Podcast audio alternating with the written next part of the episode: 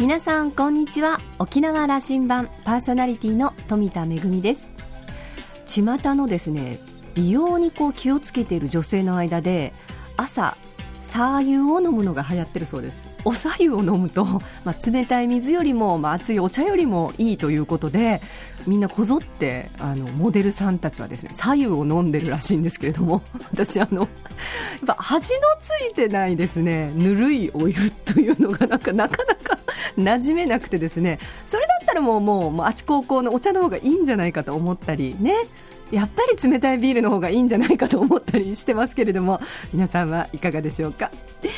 さあ沖縄羅針盤5時までお届けいたします。どうぞお付き合いください。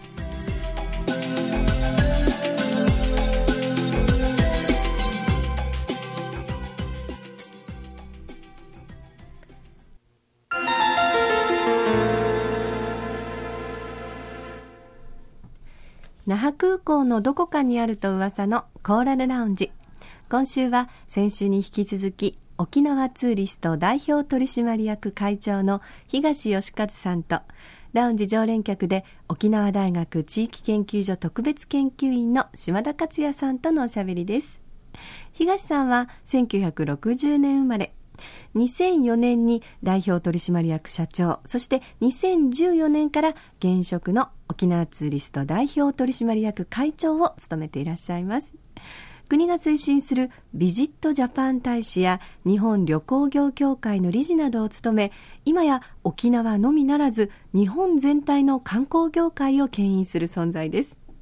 今回は沖縄ツーリストの経営についてそして沖縄観光の今後についてじっくり話を聞いているようです。それでは先週からのお話の続きをどうぞ。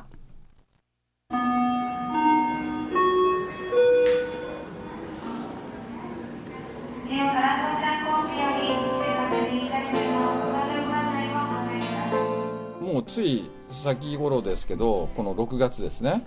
えー、27年の6月ですからそこで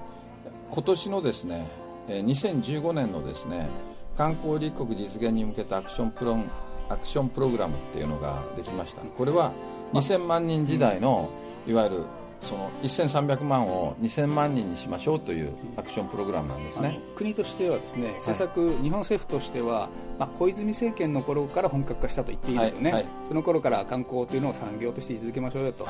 で1000万人という目標があってやがて2000万人という目標があってもう3000万人にしようということが国の中でもコンセンサスを得ているというのが今ですよね、はい。うん、その中でまさに先進地沖縄から、はい。あの東さん呼ばれて、はい、こうあるべきだという話をいろあのそうなんですね、よく行かれてますよね、まあ、これちょっと難しいかもしれませんけど、うん、観光業界今回今回はどんな話になってきた？はい。あのですね私は今回のアクションプログラムっていうのはもう、えー、3回目のアクションプログラムなんでいわゆる現政権の中でですね観光に関してかなり具体的な施策が出てきてますからこのプログラムを全部そのもし成し得たらですね本当にすごいこのことになると思うんです。でですが私自身が言いたいのはこのプログラムは訪日観光客いわゆる海外から日本に来る観光客だけをいわゆるその誘致に成功させるためのプログラムにするんではなくて、うん、3000万人という目標を言い出しているようですけども。そうです。このプログラム自体を輸出しましょうよという話をしてるんです。輸出。あのプログラムを輸出するその観光産業が輸出できるということそうなんです。最近で言えば最近で言えば新幹線を売りに行こうやという話はよく、ね、あの聞こえるわけですけれども、はい、総理も一緒に行って新幹線売り込みをしているわけですけれども、はい、はい、近い話ですかね。まさにいわゆる今東京オリンピックまで日本に来る外国人観光客を2000万人にしようというのがいわゆるもう国を挙げてのですねプロジェクトです。ここまで大体国民のコンセンサスにもなってきましたね。なってきましたね、えー、しかしながら私が申し上げたいのは、えー、国境を越えて観光をしている旅行をしているですね人たちは国連の世界観光機関の統計ではですね2020年までにえー、16億人になるんですね。今約12億人ぐらいですそれが16億人が国境を越えて観光すると。日本企業が日本の観光産業がこの16億人のマーケットをのうちのどれだけのシェアを取れるかっていうのがですね私がいわゆる強調している点なんですね。でまあ自動車メーカーはアメリカに工場を持って別に日本人に乗ってもらうわけではなくてアメリカの工場でアメリカ人のために車を作ってますよね。トヨタも日産もホンダもそうです。世界中で車を運転してもら乗ってもらってるって話ですよね。そうですそうです。ですから例えば TOTO さんとかダイキンさんもいわゆるもうアジアや世界中に出ていってそこで製品を開発してそこの現地の人たちに使っていただいてるわけですよね。日本の観光業界もあの3000万人を日本に来てもらうことを戦略として目標に持つのは大事ですけど、うん、それその次も想定しようよとそうです。戦略持とうよということを言ってきた。そうです。そういうこと、うん、で我々沖縄ツーリストはこういう私みたいな小さな会社でもえー、今年中にニュージーランドの南島にですね OTS レンタカーを作ろうと思っています。でそこで北海道に出したことも結構みんなびっくりでしたけど、えー、北海道はいわゆる台湾のお客さんが行きたいのが北海道ですから、うん、北海道にも今作って台湾やそれから香港シンガポールやあの韓国からお客さんをいわゆる送客しているわけですけれども今回はニュージーランドに作ってオーストラリアやシンガポールや台湾や香港のお客さんをニュージーランドで受けるという日本も沖縄も全く関係ないビジネスモデル。これが我々第三国観光っていうことで言ってますけどこれをすることによっていわゆるこの直接輸出入ではなくて配当収入でですね利益を上げていくっていうことがですね観光産業界でもできると思うんですね。日本のというか多分沖縄ツーリストのノウハウがもうそのグローバルに通用するという自信だってだから進出していってるということはい。沖縄関係ないわけですね、はい、我々のノウハウでも通用するんです、うん、ですからもっと本当に外に出ていくそのなんですかね気骨さえあればですね日本人のやはりその手配能力であるとかまたは日本企業のいわゆる日本の観光企業のオペレーション能力であるとかまたは、えー、予約システムの能力であるとかそれをもってすればですねそのまま海外に持っていっても通用すると思うんですよ。それまだその観光産業だと言い出して10年ぐらいの日本政府からすれば、うんそんな発想なまだ用いてないでしょう。そうですね。結構東京のあの、まあ、上の人たちもそこまでを考えてる人っていうのはあんまりいないですよね。勝負ができると、東さん思ってるわけですね。あの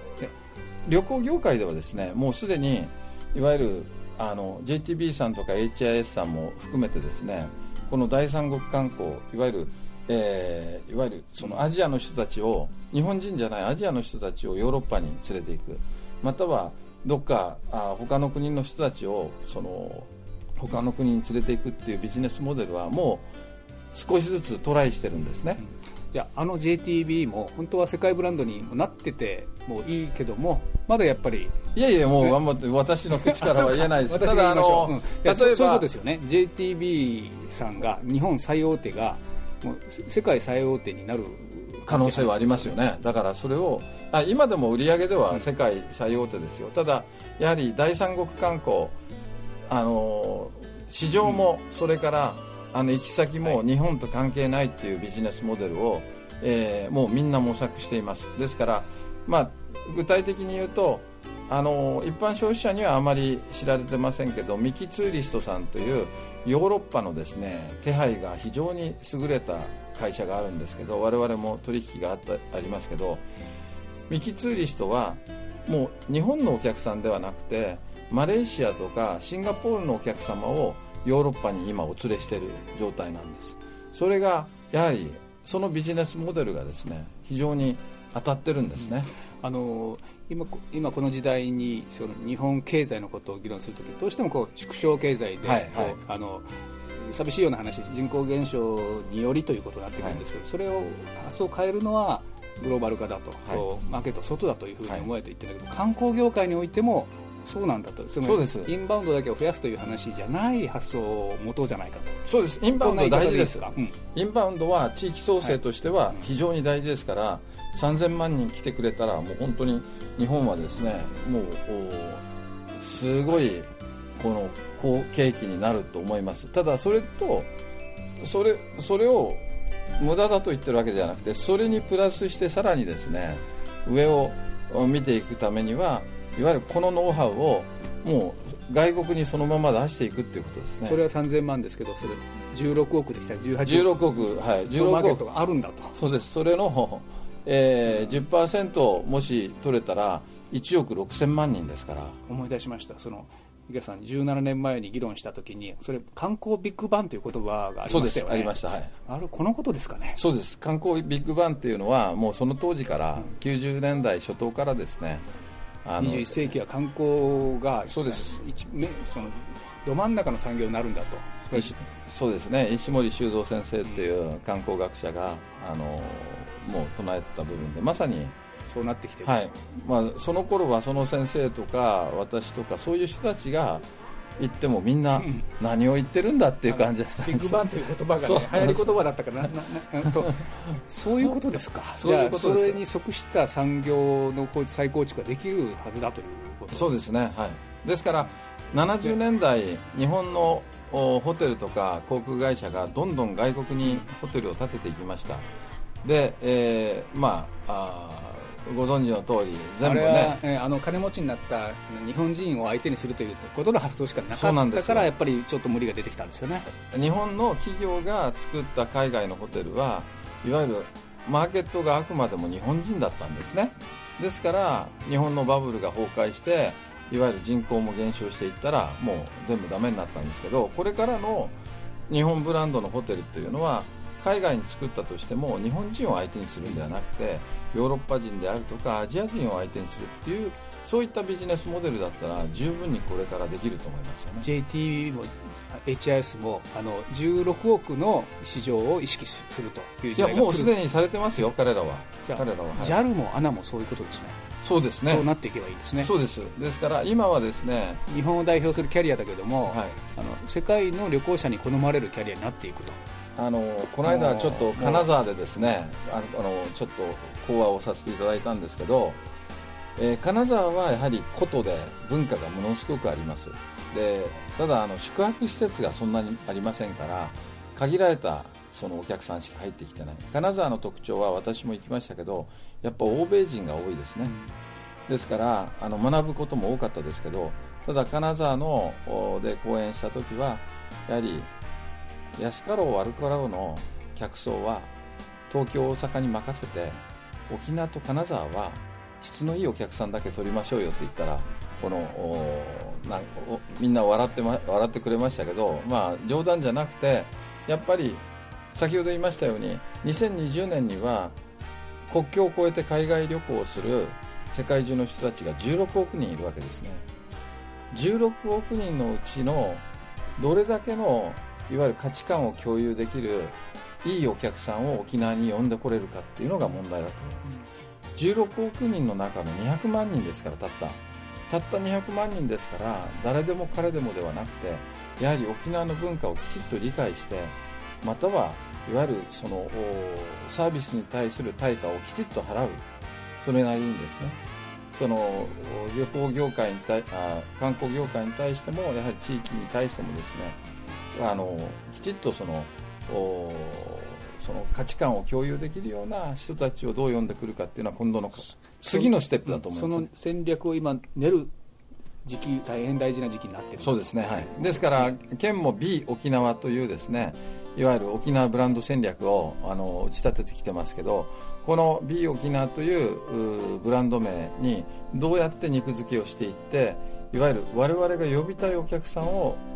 本当にピンポイントでいわゆる呼んでくるかっていうことが非常に重要だと思いますね。価値観を共有するお客さんを呼んでくれる来ることができると思うんですね。価値観が共有していると共有できるとですね本当にこの交流が平和交流につながっていくその時間がハッピーになるんですよね。相互理解できるようになるわけですなるほど。今のはあの制度的には仕組み上はそういうことがもうあの県民挙げてできるようになってきたと。観光業界もっともっともっとその参入障壁をなくなるんだと、うん、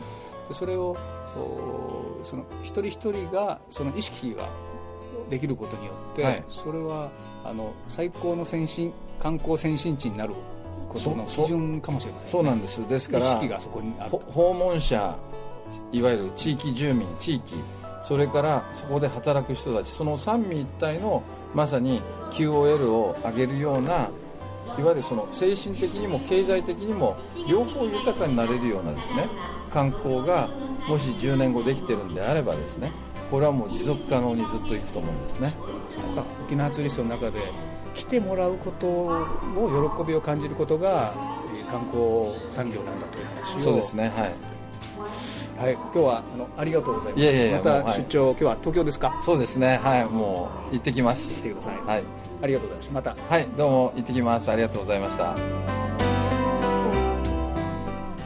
全国各地を飛び回ってお忙しいところね、コーラルラウンジにお越しいただきましたけれども、えー、本当にまあこの沖縄にも、そして日本にもたくさんの観光客の方が続々といらっしゃってますよね。でもその中でどんなこうイメージを打ち出していくのか、どんな方に沖縄に観光に来ていただきたいのかという、まああの戦略といいますか、イメージというのも打ち立てていくのも大変ですよね。私あの数年前にですね、えー、このまあお話の中に出てきた B 沖縄で、あのまああのヨーロッパのお客様に向けてこう沖縄のこうコマーシャルを打つという時に、あの流暢な英語ではなくて沖縄なまりの英語のナレーションが欲しいと言われて、えー、その広告のナレーションをしたことがあるんですけど、その時のキーワードが、シークレットパラダイス、まあ、秘密の楽園ということで、沖縄を、まあ、イメージを出していましたけれどもね、えー、どんな風に受け取られたのかなというふうに思っています。えー、そして、えー、お話の中ではこうして、あの、たくさんの方に、えー、沖縄に、そして日本に来ていただくのと同時にですね、この観光業界の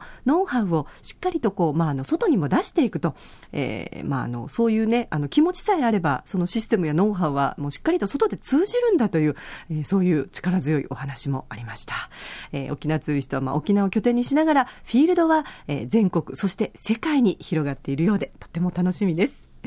今週のコーラルラウンジは沖縄ツーリスト代表取締役会長の東義和さんとラウンジ常連客島田克也さんとのおしゃべりでした。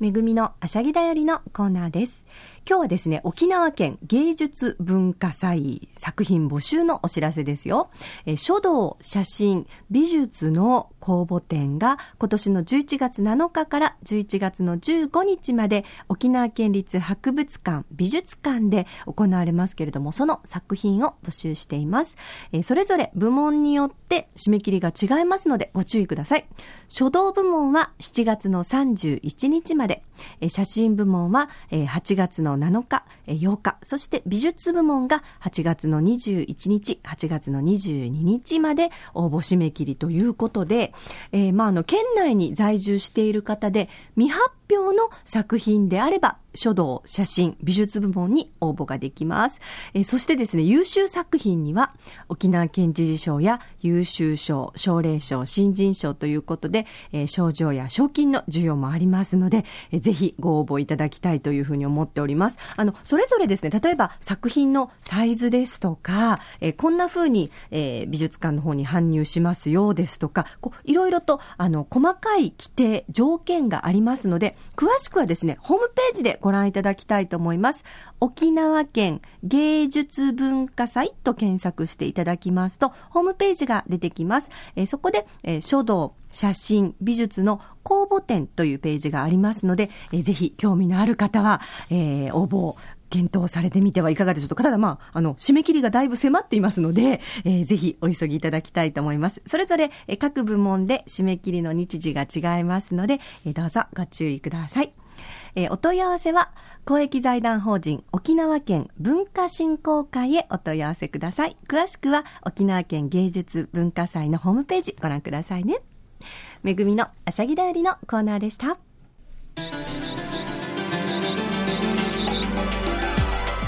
沖縄羅針盤のこれまでの放送は、ポッドキャストでいつでもお楽しみいただけます。ラジオ沖縄もしくは沖縄羅針盤と検索してホームページからポッドキャストでお楽しみください。それから私富田やコーラルラウンジ常連の島田さんのブログやフェイスブックでも情報発信中ですのでぜひお時間のある時にこちらもチェックしてみてください。沖縄羅針盤今週も最後までお付き合いいただきましてありがとうございました。そろそろお別れのお時間です。パーソナリティは富田恵でした。それではまた来週。